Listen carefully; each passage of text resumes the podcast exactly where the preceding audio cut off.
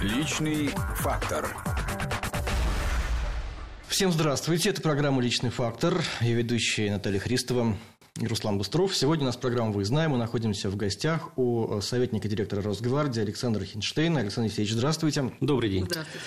А, Мы находимся у него в кабинете. Надо сказать, что ремонт в здании еще не закончен, так как структура новая. Да? Я правильно понимаю, что вы недавно переехали сюда, и поэтому еще обустраиваетесь. Ламинат кое-где кладут. Ну, в общем, у вас достаточно уютно здесь. Спасибо. А мне понравился вид из окна. Вид из окна, да, чудесно. Это старая Москва, это район Китай-города. Александр Алексеевич, мы всегда видели вас на виду, вы всегда были. Вы всегда были таким разоблачителем, антикоррупционное расследование. Мы по вам очень соскучились. Потому что с тех пор, как вы ушли в Росгвардию, сколько уже прошло? Год. Год. Вас практически не видно, не слышно. То вы были популярной, медийной фигурой, теперь вы ушли в тень. А вы тоже соскучились по нам? Хм. Ну, первое, я не могу сказать, что я куда-то ушел, потому что если говорить по активности медийной с точки зрения выступления по телевидению, на радио, и ваше присутствие в том числе это подтверждает, то здесь не думаю, что количество моих эфиров оно сократилось.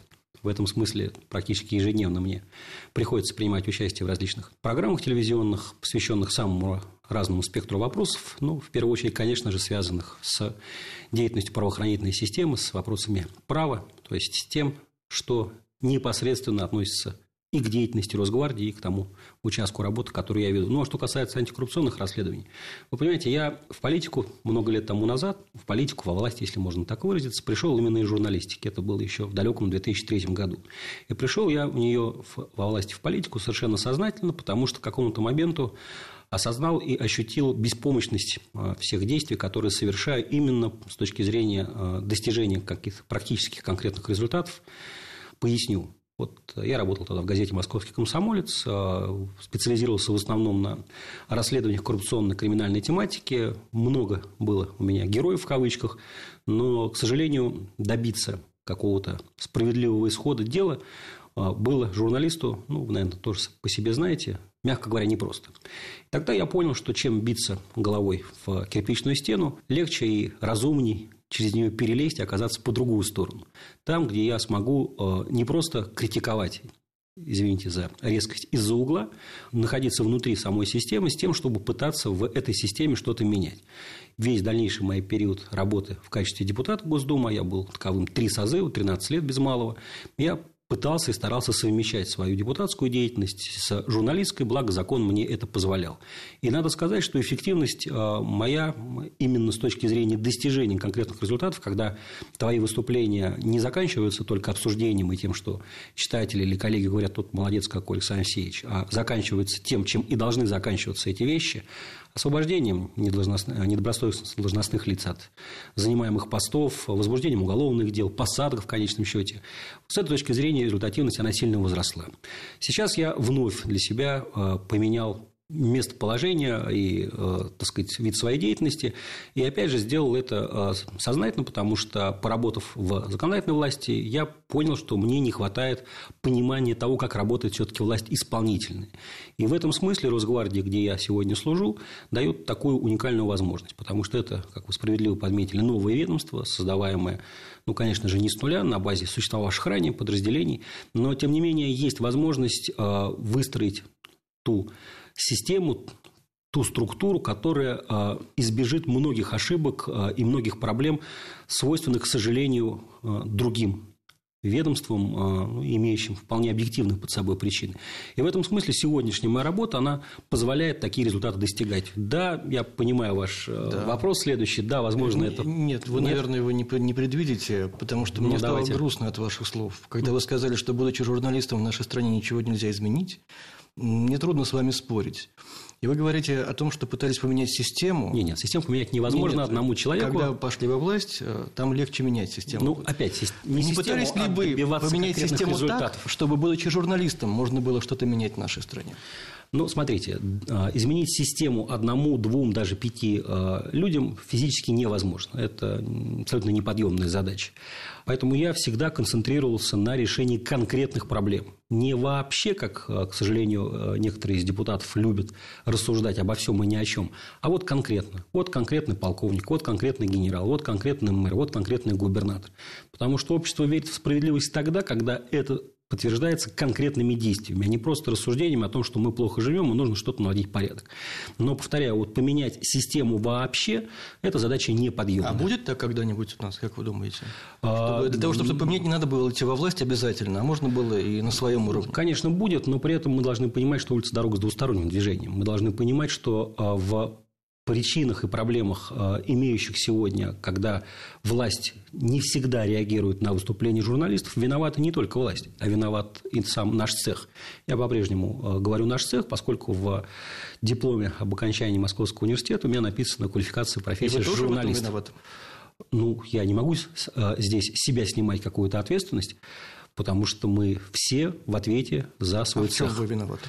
Лично я? Да. Ну, я не могу вам сказать, э, знаете, написать явку с повинной, сказать, я Хинштейн, виноват в том, что сложилось так или сложилось иначе. Но как представитель, с одной стороны, журналистского цеха, а с другой стороны, как представитель власти, я с себя ответственности не хочу снимать и отделяться и говорить, что все плохие, я хороший. Я говорю о другом. Я говорю о том, что, к сожалению, сегодня журналистика э, стала э, в свою очередь, тоже далеко не прозрачной. И когда я сам читаю многие материалы, у меня нет первоначальной той реакции, которая была бы 15 лет тому назад. Вот я понимал, что условно в 97-м, кажется, году моя подруга э, Лариса Кислинская, опубликовав известное э, свое расследование в газете «Совершенно секретно», посвященное тогдашнему министру юстиции Валентину Алексеевичу Ковалеву, под известным названием «А министр-то голый», ну, помните, да, о походах Ковалева, э, так сказать, с проститутками в баню. Ну, не это было самое страшное, а то, кто организовывал эти банные э, утехи. Так вот, я понимал, прочитав этот материал, что никаких других э, мотивов у Ларисы, кроме как добиться справедливости и наказать конкретное зло, потому что министр юстиции не может ходить с проститутками в баню, оплачиваемую сомнительными коммерсантами, криминального свойства. А других никаких мотивов у Ларисы не было. Когда сегодня я читаю материалы, смотрю передачи, слушаю их, у меня не всегда возникает сразу четкое ощущение, что автор хочет достичь именно справедливости. Да, но кто-то материалы ей эти предоставил. Как тогда вы имеете в виду? Да, тогда, как и вам предоставлял, наверное, кто-то материалы для ваших расследований. Да, безусловно. А вот те-то люди, наверное, имеют свои цели.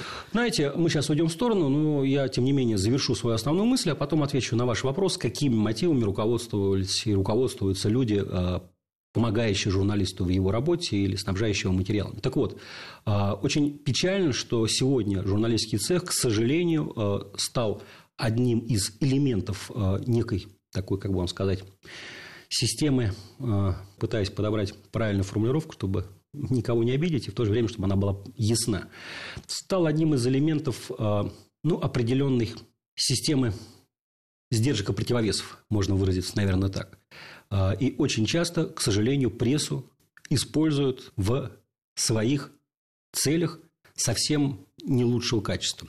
Теперь на вопрос, какие мотивы были у тех, кто предоставлял. Да, можете сначала ответить, вот вам кто давал материалы? Вот, допустим, ваше расследование, одно из самых громких, наверное, запись магнитофонной ленты членов предвыборного штаба Ельцина, когда вы обнародовали. Вы откуда взяли эти записи? Ну, сегодня ни для кого не секрет. Эта запись была сделана сотрудниками службы безопасности президента. Дали... И вот конкретно на этом примере как раз можем рассмотреть мотивацию людей, потому что в 90-е годы и в начале 2000-х эта мотивация была зачастую другой, нежели чем стала после.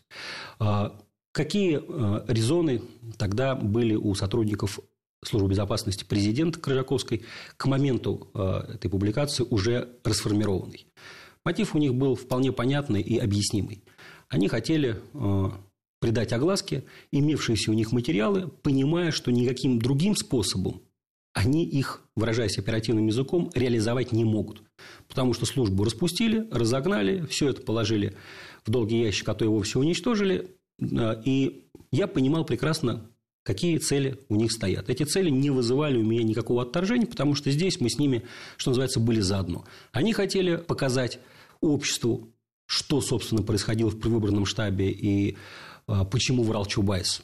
Это соотносилось абсолютно с моими внутренними политическими, в том числе, убеждениями. Это не значит, что мне там, Коржаков нравился больше, чем Чубайс. Нет, ну просто когда человек, занимавший на тот момент высокую должность, а он был на минуточку руководителем администрации президента, а, на всю страну публично говорит, что это была провокация, никакой коробки не было, а потом на записи его четкий голос, где он рассуждает о том, что дословная цитата, мы же сами послали их туда эти коробки таскать, и потом, кстати, повторно заявляет, что это не мой голос, я могу в эфире прямо сказать о том, что Чубайс врал. Это факт установленный медицинский, потому что в рамках уголовного дела проведенная э, фоноскопическая экспертиза четко установила о том, что голос на записи принадлежал гражданину Чубайсу Анатолию Борисовичу. И говоря о том, что это не он, он врал. Но, получается, не вы вели расследование, а вам сливали. А, это разные немножко э, вещи. Вот да. давайте я все-таки а, объясню. Когда а, следователь, сыщик, сотрудник спецслужбы, прокурор, отчаявшись добиться справедливости, потому что в 90-е годы, к сожалению, правоохранительная система находилась у нас в абсолютном загоне. Так вот, когда он, этот человек, отчаявшись добиться, добиться справедливости, а, приходит к знакомому журналисту и отдает ему материал, потому что по-другому он никак не привлечет внимание к своей работе и а, не добьется задачи, которая перед ним изначально стояла, то есть зло должно быть наказано, добродетель восторжествовать его мотив вполне объясним, понятен, даже прозрачен. У меня была масса таких историй, э, когда оперативные сотрудники, следователи, действительно понимая, что им выкручивают руки, что они не могут реализовать материалы, имеющиеся у них, а просто выбрасывать в корзину э, плод, результат своей работы, они не хотели, исходя из своих, если угодно, гражданских убеждений. Я это понимал, и э, меня это всегда вызывало в поддержку по к этим людям, потому что многие из них рисковали. Ни у меня, если возвращаться к теме этой пленки, а, ни у сотрудников службы безопасности президента не было каких-то а, меркантильных интересов, материальных интересов. А, мы не зарабатывали на этом больших денег, да никаких денег, собственно, не зарабатывали я, кроме гонорара точно. Ничего другого, кроме желания показать обществу, а что происходит. А вот те, кто находился на другой стороне, они бились совершенно за иное. Они бились за власть, они бились за влияние, они бились за огромные деньги, которые сумели заработать потом в период лихих, или как называет их Тильная Носина, божественных 90-х. А для вас? Для меня? Для меня это был период моей молодости, которая не может быть э, никакой, кроме как э, хорошей, потому что любая молодость, она всегда окрашена в определенные, знаете, такие ностальгические розовые тона. Но э, давайте, чтобы поставить точку в этой теме, э, когда журналисту приносят какие-то материалы, э, вот как он на это должен реагировать, является ли это слил? Ну, во-первых, нужно всегда смотреть в корень. Если тебе просто принесли какую-то пленку или какой-то материал, и дальше ты ничего с этим не сделал, а просто переписал и отдал в газету или на радио, или, так сказать, сидел сюжет на телевидении, ну, это одна история, это не профессиональный, на мой взгляд, работа. А бывает по-другому, и я зачастую как раз работал иначе. Это может быть одним из материалов, одной из составляющих твоего будущего выступления, твоей будущей публикации, но ты должен еще эти вещи доработать и наработать. У меня как раз бывало наоборот, когда разрабатываю ту или иную тему, я затем выходил на людей, которые, в свою очередь, отчаявшись добиться справедливости, э, предоставляли мне какие-то материалы. То есть, э, порядок э, последовательности был совершенно иной. Это первое. Второе. Есть закон сообщающихся сосудов. Если из одного вытекает, другой, соответственно, затекает. Ну, или закон сохранения энергии Ломоносова, если угодно. Если где-то что-то прибывает, значит, где-то что-то убывает. Этот закон сохранения энергии я для себя давно это понял и определил. Он очень хорошо подходит к журналистской политической деятельности. Потому что, э, выступая с критикой Иванова, я сейчас абстрактно говорю, да, фамилии, а, ты объективно играешь на руку Петрову, который может быть еще хуже, чем Иванов. Как тогда разделить вот это? Как сделать э, так, чтобы журналист был независимым, а не являлся марионеткой в руках Петрова? У меня и на этот вопрос есть давно сформулирован для себя ответ. Это значит, что завтра ты должен сделать ровно то же самое по отношению к Петрову. Но занимать абстрагирующуюся такую позицию о том, что я не буду ничего писать, потому что это кому-то на руку, это абсолютно э, тупиковый путь, поскольку любая критика любое расследование в отношении того или иного лица всегда кому-то играет на руку. Всегда есть бенефициары. Вопрос лишь в том, что ты не должен быть сам этим бенефициаром. И еще один принцип, которому я тоже всегда старался следовать. Ты должен верить в то, что ты пишешь и говоришь. Ты можешь ошибаться, поскольку журналист такой же человек. Но ты ошибаться а, можешь и должен только искренне.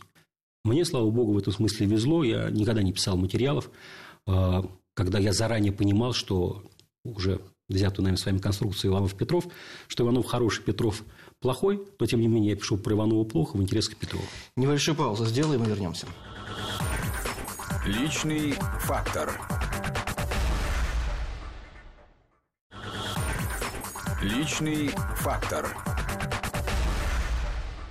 Мы продолжаем нашу программу. В гостях у Александра Хинштейна, советника директора Росгвардии. Сегодня мы, Руслан Быстров и Наталья Христова. Александр Евсеевич, скажите, вот, вот придя в журналистику тогда много лет назад, почему вы выбрали именно такой жанр журналистских расследований. Вот, будучи молодым человеком, как вы к этому пришли? Борец изначально у вас жил? Знаете, ну, правда, э, у меня всегда был повышенный такой, знаете, э, жажда справедливости, и, надеюсь, она во мне сохранилась, потому что, когда я вижу какую-то очевидную несправедливость, у меня это вызывает такой, знаете, внутренний протест. У меня начинает все внутри кипеть, и я думаю, ну, как же так? Ну, это же вот это же неправильно, так быть не должно. Как пришел именно в этот жанр, знаете, э, как-то так сложилось. Одно, второе, третье. Не могу сказать, чтобы я к этому вот стремился сознательно. Скорее всего, вот просто так сложились обстоятельства. Я ведь и в журналистику пришел, скорее не благодаря, а вопреки. Совершенно тоже это было случайно. Но начало... А кем вы хотели быть в детстве? А вы знаете, а я не знаю, кем я хотел быть в детстве. У меня как-то не было какой-то четкой и цельной для себя мечты. Я понимал, что, скорее всего, моя деятельность будет связана с а, творчеством, потому что любил много в детстве читать, ходил в литературный клуб при Дворце пионеров школьников на Ленинских горах, но вот э, в советское время было очень сложно как-то свою карьеру заранее прогнозировать в силу разных причин. Но потом пришло новое время, э, когда люди в одночасье становились министрами, руководителями, уходили в политику из ниоткуда, и потом также и в никуда исчезали, и точно так же делались карьеры и в журналистике. Совершенно случайно я после окончания школы попал в газету «Московский комсомольск», который задержался уже потом на много лет. А помните свой первый материал? Да, конечно. Самый, а, а, нет, самый, самый первый, забойный? Да? Нет, самый первый самый или самый забойный? Ну, ну давайте это, это Ну, самый забойный мне трудно вам ответить, потому что, наверное, это такой уже момент, знаете, оценочный. А самый первый, конечно, помню, это была э, заметка, посвященная сложившейся ситуации в одной из московских школ западного округа столицы, где в знак протеста против диктата со стороны учителей э, весь класс выпрыгнул в окно и отказался дальше. С какого этажа? Ну, наверное, с, наверное, с первого или с второго. А, нет, без трупов. Хорошо, нет, нет, там да. криминальной составляющей не было. Это был, по-моему, осень 91 Какая акция яркая для Ось, времен. Осень, да нет, для тех времен это была нормальная акция. Ну что, потому что там вся страна тогда бастовала, пикетировала, митинговала, и вся Москва была один большой гайд-парк. Это было, по-моему, осень 91 года. Но вы учились на журналиста, потом пошли э, Я параллельно, по военной стезе. Что значит по военной стезе? Ну, потом вы закончили военную. Юридическую. Нет, потом я окончил университет МВД России. МВД, да. Но я уже как... окончил его, получая уже второе высшее образование, уже будучи депутатом Госдумы. А почему так решили? Потому что, когда я стал депутатом, а я избрался тоже достаточно молодым человеком впервые, мне было 29 лет, я, придя в парламент, понял, что мне объективно не хватает юридической подготовки. Потому что парламентская работа, а, она только со стороны кажется такой простой. Сиди, жми себя на кнопки, а, что-то ходи, кричи и направляй запросы. Если ты серьезно подходишь к своей работе, то ты должен понимать, как пишутся законы. Ты должен уметь вчитываться в них, поскольку от запятой может зависеть очень много. Я сам многократно сталкивался с такими примерами. У меня уже в последнем моем созыве, значит, когда я работал, очень много времени я потратил на то, чтобы добиться справедливости и исправить э, допущенную тогда ошибку, именно ошибку, не было в этом никакого подвоха, было публичное обязательство власти распространить льготы и статус ветеранов боевых действий на участников событий в Таджикистане в период 92-95 годов. Ну, вы знаете, тогда наши пограничники участвовали, обороняли Таджикистан от тогдашней наркоагрессии. В закон такую норму статусе ветеранов внесли, ветеранов боевых действий, простите, но написали ее настолько расплывчато, что, к сожалению, выдавать удостоверения э, людям, то есть признавать их, возможности не было. Даже на память вам скажу, что из 24 тысяч э, людей, которые прошли через Таджикистан, в конечном счете только через суды сумело оформить себе статус менее тысячи человек. Вот много времени ушло, но тем не менее я горд тем, что сумел этого добиться, и запись в законе появилась ровно такой, какая она должна была быть, потому что она должна была соответствовать тексту указа президента, по которому наши военнослужащие туда направлялись. Ну, а цена вот этого а, правильного или неправильной формулировки – это те самые 24 минус 1, 23 тысячи людей, которые справедливо считали себя незаслуженно обиженными. Вы стали самым молодым депутатом на тот момент, да, да. когда вы пришли в Госдуму, но могли стать еще и более молодым, да, если бы вот у вас получилось баллотироваться в первый раз, да? Тогда бы я стал совсем, совсем юным депутатом, это правда, потому что первый раз я попробовал свои силы аж в 99 году, это получается уже без малого 20 лет тому назад. Мне не хватило э, нескольких тысяч голосов, там, 1,3%. Причем вечером я ложился спать счастливый, потому что э, первоначальный подсчет голосов был весь в мою пользу, а утром уже проснулся без мандата. Но потом, э, анализируя все это, я скажу, что я даже был рад тому, как все это получилось, потому что на тот момент у меня не было ни соответствующего все-таки жизненного опыта. Я не прикладывал к той избирательной кампании тех усилий, которые потом потребовали у меня в последующей кампании. То есть мандат достался бы мне, ну, извините за выражение, дуриком. И точно так же дуриком бы я потом бы э, этим мандатом бы наверняка бы воспользовался. У меня не было ощущения цены цены не с точки зрения денег, разумеется, а цены с точки зрения внутреннего отношения к этому, мотивов, обязательств, которые ты берешь э, на себя перед людьми, если бы я получил тогда. И уже через 4 года я приходил в парламент, будучи уже другим человеком, понимая, чего я хочу, какие цели я перед собой ставлю и как я буду там работать. Но тут проигрыш вас не сломал. Нет, наоборот. Он показал мне, что если без особых усилий, без денег, потому что денег у меня тогда точно не было, а без какой-то серьезной ресурсной поддержки можно получить такой впечатляющий результат, то если подготовиться к этому и провести избирательную кампанию по всем правилам, ну, тогда точно... Сейчас хоть... смогли бы? Ну, я же профессиональный политик. Возвращаясь к, вашей, к вашим антикоррупционным расследованиям, в свое время вы сделали на этом политический капитал. Как ни крути, вас все знают как борца с коррупцией. Ну, если так, спасибо. Да.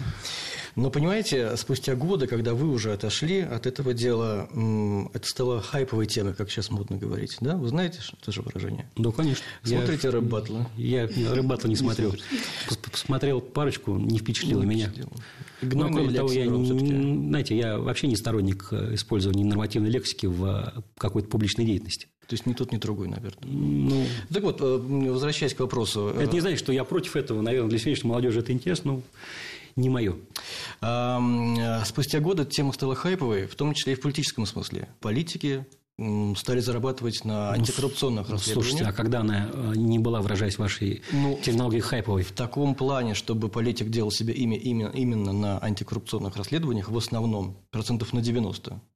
Это стало вот э, не так давно.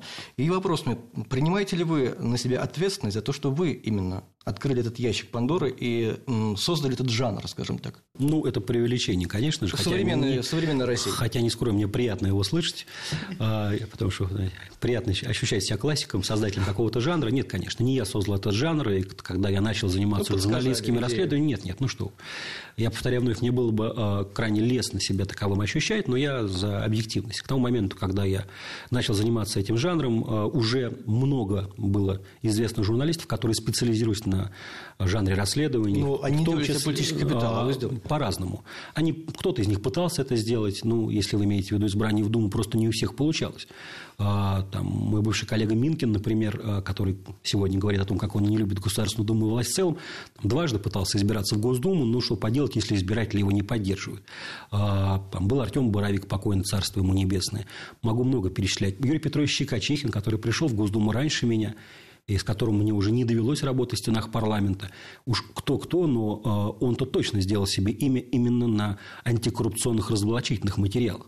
И в Госдуму он приходил именно под этим лозунгом. Поэтому я точно не был здесь первопроходцем. Может быть, мне повезло Яркая в том смысле, ну и, наверное, тоже было бы неуважительно по отношению к упомянутым мной коллегам и многим другим неназванным говорить, что я яркий, они блеск, они там тусклые. Нет, конечно. Просто, может быть, не мне удалось а, больше, чем кто-то другой, удержаться. А, с этой точки зрения, возможно, так. Знаете, ну это нормальное а, явление, когда там Но это тебе начинает, когда тебе начинают приписывать какие-то вещи, которых э, ты, сказать, ты не делал. исключительно на антикоррупционных расследованиях приходить к власти. На... Ну вы сейчас про меня или про кого-то? Вообще говорю. Ну вы, кон- вы конкретно кого имеете в виду? Я сейчас имею в виду тех людей, которые занимаются антикоррупционными расследованиями, становятся благодаря этому известными угу. и таким образом завоевывают голоса избирателей и идут дальше во власть. По крайней мере, пытаются. Это хорошо или плохо? Это а это все зависит от того, какие реальные мотивы а, у этих людей. Но если разоблачение... Нет, понимаете, какая вещь? Не Раз... важно реальное Раз... разоблачение? Нет, потому что а, разоблачение ради разоблачения – это неправильно. Ты должен понимать, для чего ты это делаешь. Ты должен э, ощущать осознавать свою ответственность за то, что ты пишешь или что ты говоришь, и у тебя должны стоять какие-то цели. Вот э, я всегда перед собой ставил цели, скажем, не просто там, добиться чьей-то отставки, а так, чтобы это повлекло за собой все-таки какие-то системные э, сдвиги. Э, я не ставил никогда себе задачи из этого делать политический капитал, хоть вы мне сейчас это несколько раз и э, если можно так выразиться, предъявляете. У меня такой задачи не было, и, если честно, я сейчас, мы сейчас вспоминаем с вами этапы моего не очень, кстати, еще большого пути. Э, я первый раз пошел кандидатом в депутаты в Госдуму не потому, что я хотел э, хайпануть, а потому что я утром проснулся, прочитал, как сейчас помню, газеты «Сегодня», где э, со ссылкой на Александра Стальевича Волошина, тогдашнего руководителя президентской администрации, говорилось, что Кремль, а тогда э, им, как вы помните, управляла семья президента Ельцина, готовится к совершению резких э, шагов, и одним из этих резких шагов должен стать арест журналиста Хинштейна. Я, прочитав это, понял, что дальше что-то мне совсем как-то не хочется переезжать в тюремный каземат, хотя никакой вины за собой не чувствовал, но понимал, как эти вещи делаются, а кандидатский э, статус давал возможность неприкосновенности. То есть я, опять же, пошел в политику не благодаря, а вопреки. Моим избирателям вот, мои антикоррупционные расследования, поверьте, были в меньшей степени интересны. То есть, если вы посмотрите на э, вот, стены моего кабинета, то вот в том углу висят э, грамоты почетного гражданина городов и районов. Здесь не все. Я почетный гражданин девяти городов и районов Нижегородской области. Могу по каждому району рассказать, за что э, удостоился этой очень высокой для меня награды.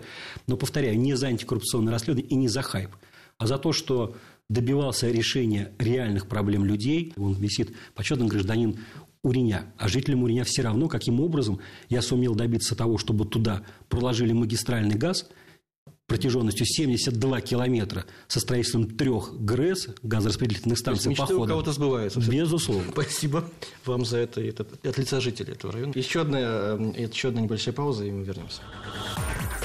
Личный фактор. Личный фактор. Мы продолжаем программу «Личный фактор». Я Наталья Христова, со мной Руслан Быстров. Мы в гостях у Александра Хинштейна, советника директора Росгвардии. Александр Исеевич, вы, у вас, значит, была журналистская деятельность, депутатская, сейчас вы на госслужбе. Вот где, в какой из этих сфер вы более всего не свободны? То есть понятно, что, наверное, увеличивается, может быть, какой-то уровень власти, да, но при этом, наверное, уменьшается уровень некой несвободы. Ну, безусловно, а, везде есть относительно несвобода, потому что свободным человек не бывает в обще, вообще, и э, ты все равно ограничен чем-то, ну, хотя бы даже интересами акционера того издания, в котором ты работаешь. А, конечно, сегодня у меня гораздо больше ограничений, нежели чем их было вчера в бытность мою парламентской деятельности, а уж тем более журналистской. Я уж не говорю о том, что я секретоноситель, и поэтому мне сложно выезжать за рубеж.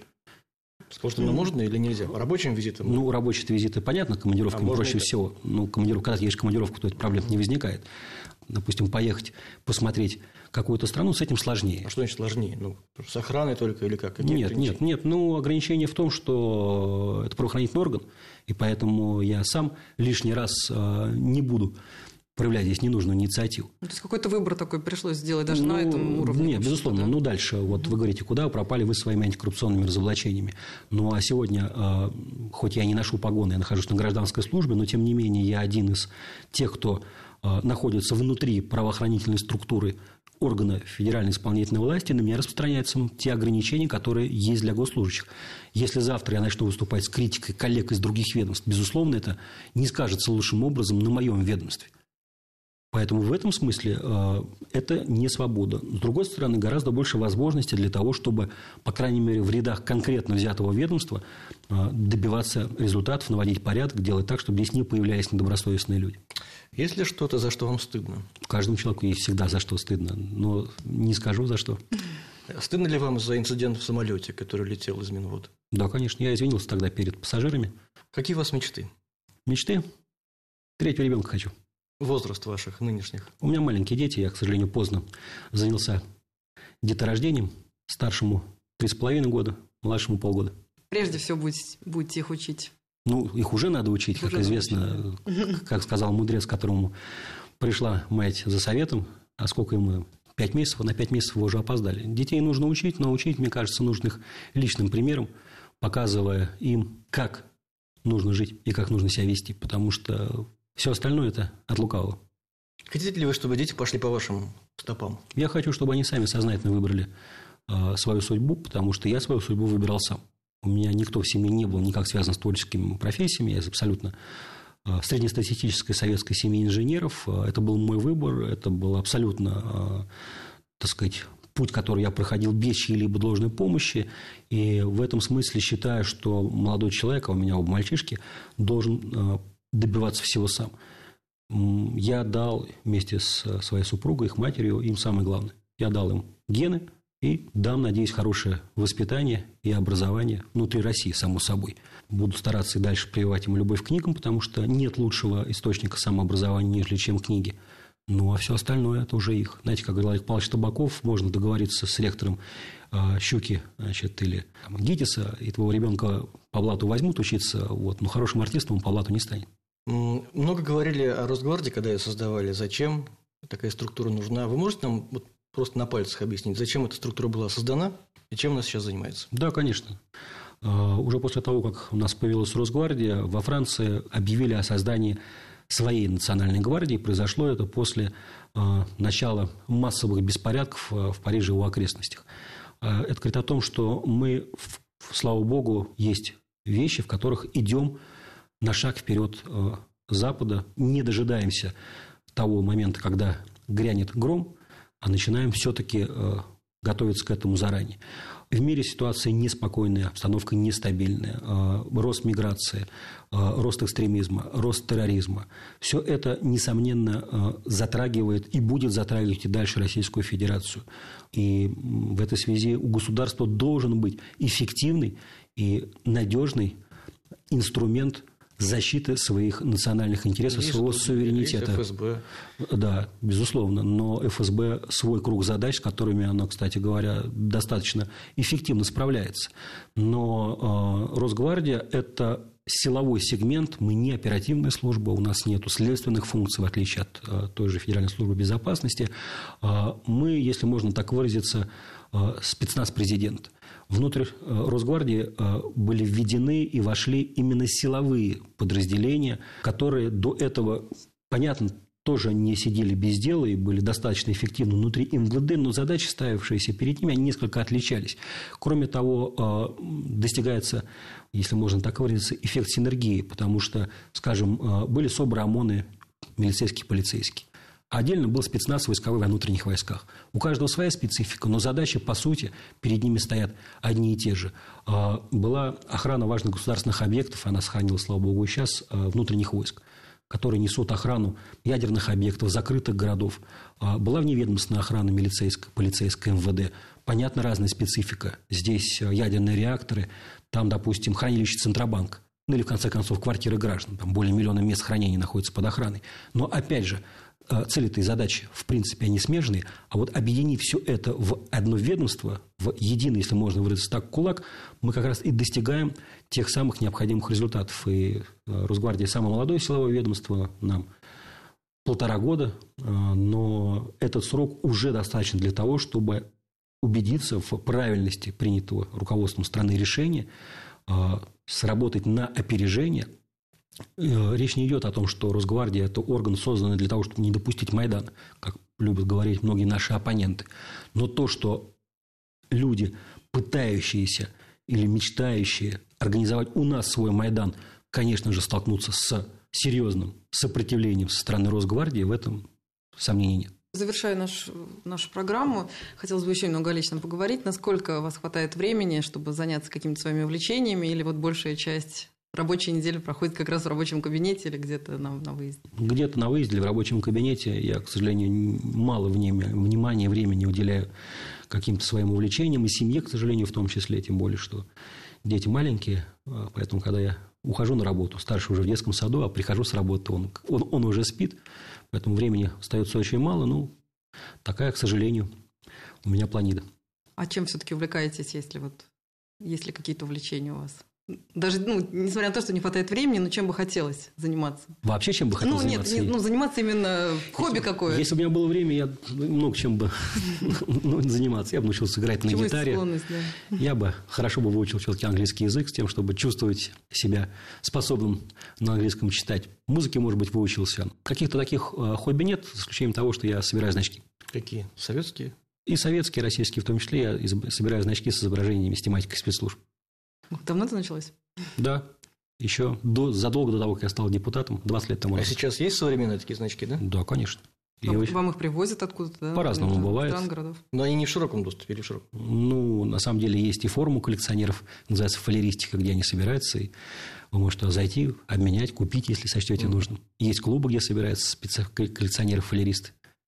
Это не, не единичное и не уникальное а, занятие, но очень интересное, потому что э, это такой вопрос, знаете, ну, есть ощущение времени, потому что знаки, скажем, старые, там, довоенные, например, а, из, они, конечно же, несут в себе очень серьезную энергетику. Написанию книг сейчас тоже ну, почему? уделяете время? Ну, или все-таки остается? Ну, почему же? А, я надеюсь, что в течение буквально ближайшей недели допишу большую книгу, которую давно задумал, и которую, надеюсь, вы успеем выпустить до Нового года. А, она касается такой сложной и вроде бы, с одной стороны, всем понятной а темы, а с другой стороны, мало изученной и темы, на которые больше вопросов, чем ответов. Я имею в виду развал Советского Союза. А, книга под рабочим названием «Конец Атлантиды. Почему Путин никогда не станет Брежневым. А, почему Путин, простите, никогда не станет Горбачевым? А, у меня предыдущая книга называлась «Почему Брежнев не смог стать Путиным?» и была она посвящена Леониду Ильичу Брежневу и тому времени, которое потом назовут эпохой застоя. Я пытался доказать, и надеюсь, что сумел это сделать, что это в большей степени клишированная идеологическая а, подача, нежели чем реальность. А сейчас мне стало интересно, а, вот а, Советский Союз в 1985 году, когда его возглавил Горбачев, насколько запрограммирован был на развал? Была ли возможность сохранить страну в основных своих границах и удержать ее от большинства тех испытаний и бед, которые выпадут затем на долю народа? От межнациональных войн, от развала, от массового обнищания, голода, уничтожения промышленности, э, науки, э, культуры от э, полной потери внешнеполитического влияния. И сопоставляя социально-экономические параметры с СССР 1985 года и России 2000 года, очень наглядно видно – когда Путин начинал в 2000 году свое правление, ситуация в России была несоизмеримо хуже, чем она была в 1985 году при Горбачеве. А фактор личности, хотим мы это или не хотим, в отечественной истории он является всегда определяющим. Я убежден, что если бы в 1985 году а, новым руководителем партии, ну а следовательно и страны, стал не Горбачев, человек откровенно слабый и не готовый к а, этим вещам, ну, так бывает, когда ты оказываешься недостоин исторической миссии, выпавшей на твою долю. А если бы на этом месте оказался действительно а, сильный государственник, способный анализировать, думать, прогнозировать и просчитывать свои действия хотя бы на несколько шагов вперед, то страна была бы другой, и вполне возможно, мы жили бы и сегодня. Советский Союз она называлась как-то еще, но это была бы совершенно иная страна, и уж совершенно точно мы не имели бы там, проблем, например, а, которые есть сегодня на Украине. Спасибо вам большое. Удачи вам. И вопрос, ставший традиционным, о себе одним словом. Одним? Одним. Ну, словосочетанием можно. Никогда не сдаваться. Советник директора Росгвардии Александр Хинштейн. Мы были у него в гостях. Спасибо. Личный фактор.